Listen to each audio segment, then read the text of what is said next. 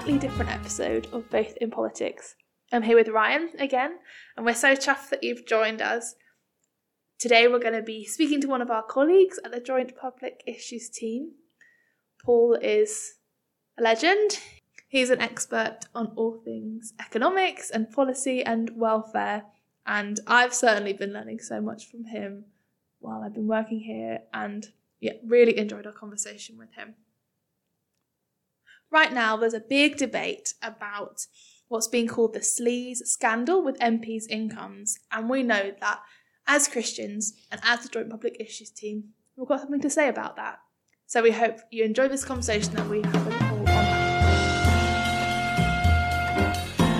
Super. So we are very excited uh, to welcome to this bonus edition of Faith and Politics um, our colleague and indeed boss, um, Paul Morrison. Uh, hello, Paul. Thank you for chatting to us this afternoon. I've never been called boss before. I, I, I don't like it. I don't like it at all. what, what, what would you prefer? Oh, uh, I think Paul will do. Okay, we'll go. Well. We'll go. We'll go with Paul. Um, so, Paul, who are you? Tell us a bit about what you do and, and how you're tied in with with the work here at the Joint Public Issues team. Uh, I work with I worked for JPIT a long time, and I've been working around, on issues around poverty and inequality. And often that meant the benefit system during the reform years the, in the, of the last decade. And as universal credit was rolled out and the cuts were rolled out and austerity was rolled out, it was really important that we listened to people who were affected by that and we listened to our churches that had projects trying to support people who were at, at the at the really the, foot end of that. So I, I, do work around the benefit system and the economy more generally. Uh, and apparently, I'm also your boss, although I didn't realize that. well, well, thank you for coming anyway and, and chatting to us, Paul. So we we are calling you now in the midst of what has been a kind of crazy couple of weeks in in British politics, which all sort of started a couple of weeks ago with um, the scandal around Owen Paterson. The Standards Commission within the House of Parliament decided that he had been breaking lobbying rules. Uh, he, he, was found guilty of that. And then the government uh, decided that they wanted to reform the system by which people were found to be guilty or not guilty of, of breaking those rules. And so they changed them via a vote. And then there was a lot of public outcry, and everyone got upset about the way that was handled and um, people felt that it was uh, underhand and a bit dodgy and helping out of mates. That was, you know, some of the narrative that was that was being heard. And then subsequently, of course, Owen Paterson uh, resigned and said he was moving away from the, the cruel world of politics. And in the, the week that's followed, there's been a bit of a sort of furore around issues of this of this kind as well. So we we've been reading articles about MPs uh, with second jobs and MPs who are doing consultancy work. And the climax of all of this was uh, yesterday, for when we are recording it, yesterday, Boris Johnson stood up at COP and had to reassure the world that the UK is not a remotely corrupt country. So, Paul, I guess my question with all of that in mind is, is just how bad a state of affairs are we in right now in, in Britain from a kind of political point of view in terms of the reliability and dependability of, of politicians? I mean, I, what what I found interesting about that statement was he was answering a question that wasn't answered, that wasn't asked. Nobody's really said that this is a corrupt country. They did suggest that that Parliament was showing signs of corruption, and I think the question is: is that true? And I think, I mean, poss- possibly it is. I think my concern my concern lies in who has influence. And my concern lies in is it necessary to have a large amount of money to have influence in this country? If you want to talk to an MP, does having a large amount of money does it help? Does it is it necessary? If you want your worldview to be represented in Parliament, do you need a large pot of cash? And increasingly my worry is that may be the case and i find that really really disturbing because it's not that people who have large parts of cash's view isn't valid or worthwhile. It's not that they're not created in God's image as we all are. It's that most people don't have a large pot of cash. Mm-hmm. And actually, I think government should be really concerned about their welfare. So uh, the, the area I know a lot about is we know is around the welfare system. We know that there is huge amounts of lobbying done by firms who want contracts because they're very lucrative contracts to assess people for benefits, to pay out them, to do, pay, do the payment systems, to do the appointment systems, to do the security services. We know that there's large amounts of lobbying about that. Mm. And if you only listen to those people, I don't think you're going to run a good you're going to run a good benefit system. Mm. And my, my concern is that who is being listened to and how can ordinary people who genuinely need the help of government how can their voice be listened to and i was really delighted when i listened to derek's uh, podcast here the uh, podcast here uh, last month in which you talked about meeting people going out and about and meeting people but actually it does feel like that isn't the predominant way that MPs get their worldview at the moment, and that if you want to influence if you want to influence an MP's worldview, having money will really help. One thing that struck me after the recent killing of David Amess was how many MPs came out defending the the structure that we have with MPs holding surgeries and normal people being able to speak to them and raise their problems. And we know that so many MPs spend time doing that, hearing from their communities and seeking out that normal opinion. But I'm sure that MPs that don't do that, and there's security concerns around that, of course. Um, so just to Paul, do you think that as normal citizens we have enough access to those in power, to our MPs? I think that uh, it depends on your MP, obviously, and, some go out of their way, and some some go out of the way to avoid constituents, and some go out of their way to meet them. And and, and I think probably we, we could probably name ones on each side of that. But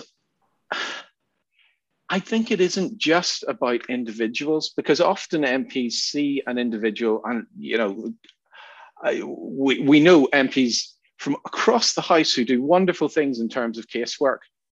We've got a person who's been treated badly by the DWP, and they will keep phoning, they will phone up the right person and sit alongside them because the, the public service isn't working well. But there's also something about, there's something that is above the problem of the individual. There's something about the structure of the world. There's something about this thing, a worldview, about what the world looks like and what society feels like to people. And I think it's very easy if you're being lobbied and you and you uh, and the people who have access to you are from a certain part from a certain part and strata of society that that is your that is where you draw your your worldview and your understanding of what's of how the world works from. So i i suppose it isn't just about these transactional arrangements it's also about who it is you spend your time with. And I, I think for me, the most, I, I, I tell this story all the time because it's, it's sort of central to the work I do. That I spent a long time looking through numbers and statements and policies, and I, you know, I visited a few food banks and, and chatted to people there. But the thing that transformed the work that I do now was I was generously invited to a Poverty Truth Commission in Glasgow. It wasn't as part of a transaction. I wasn't solving a problem. I wasn't, I wasn't the person in a suit coming in to do something for them. They were talking about their lives and they let me listen and they let me ask some questions because I knew about the benefit system and they thought that would be interesting. And over the next two hours, it was just I, genuinely there was sort of this, these gales of laughter as I read out DWP policies about, well, it says here this is what happens, and they all go, "Oh right, is that why the wee man says that to me?" Oh, I never knew. And suddenly you realize that the world which the world which the people in the Truth Commission inhabited was just vastly different from the world as described. Mm. And that by going back and having a real relationship, not a transactional not one, not one where you're saying, not, not one where you're trying to help, just one where you're trying to be a fellow human alongside someone. That's what changes how you see the world. And so my fear is that you you employ someone for a long for a long period of time you content you're the person they talk to repeatedly suddenly your view is influenced by the person you talk to repeatedly so mm-hmm. it's not about whether or not you announce at the start of a meeting i am i am employed by um, you know randox i think was the was the firm for owen Paterson. yes, you should obey the rules that say you should do that. And if he didn't, then that's clearly a breach. And that's, but it's actually that your view of the world is taken from those repeated paid interactions. And I would love it if MPs went to a Poverty Truth Commission or a food bank and they had repeated human interactions mm. with those individuals, such an in Scotland, there's a system whereby there's a system whereby some truth commissioners meet senior civil servants regularly, not to discuss policy, but to have a cup of tea, mm. to just be alongside. And I've got a feeling that MPs meet a lot of people who are concerned about high taxes, they spend a lot of time with people who are concerned about high taxes and high incomes because that's who they meet. And it's not an unreasonable concern. My feeling is they spend less time sitting alongside and treating as an equal people who have concerns about low benefits. Mm. And if they did, I think their decisions would have would become different because they knew that when I say I'm taking as they did five years ago. They said, I'm taking 30 pounds a week off you, even though you're too you're unfit to work, to incentivize you to go out and work. If they had to sit and have a cup of tea with someone who they'd just done that to, I think they would have been red faced going through the lobby rather than happy as as, mm. as they were at the time.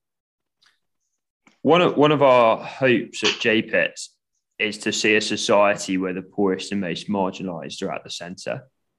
What, what do you think that would practically look like from the sense of how politicians interact with, with, with the poorest and most marginalized?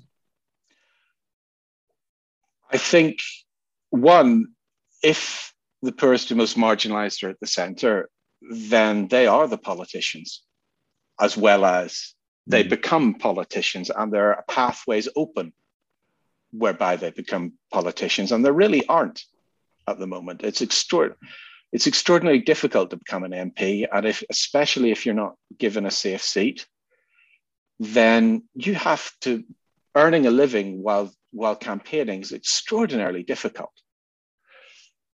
so the, the first is that there are these real roots and one of the, the, the big transformation that happened in this in sort of post second world war you saw lots of people who had had low paid jobs becoming politicians. And they did they never made up the majority the proportion of parliament that they make up in the, as a proportion of the population. But there was this influx of people who had that experience and knew about that world. And that transformed how policy was made. So that, but also, I also there is something about, and, and it's something churches should learn too, is that when people come in who are evidently in need, and that happens in our food banks and that happens in our lunch clubs and everything else. Is we have to ask ourselves are we feeling good about ourselves by serving them? Are we feeling, is what we are doing a service, which is a good thing to do, and I'm not criticizing it, or is what we are doing an encounter in which we can be changed and they can be changed? Mm. Is it an encounter where we're both equal? Because mm. when I read when I read the New Testament, those it's those encounters that are in transformative of the world and transformative of the story. Mm. And I don't and, and maybe I'm wrong. I am not in the encounters that MPs have, and they may do that. But I don't see very much evidence that those transformative encounters are being had regularly.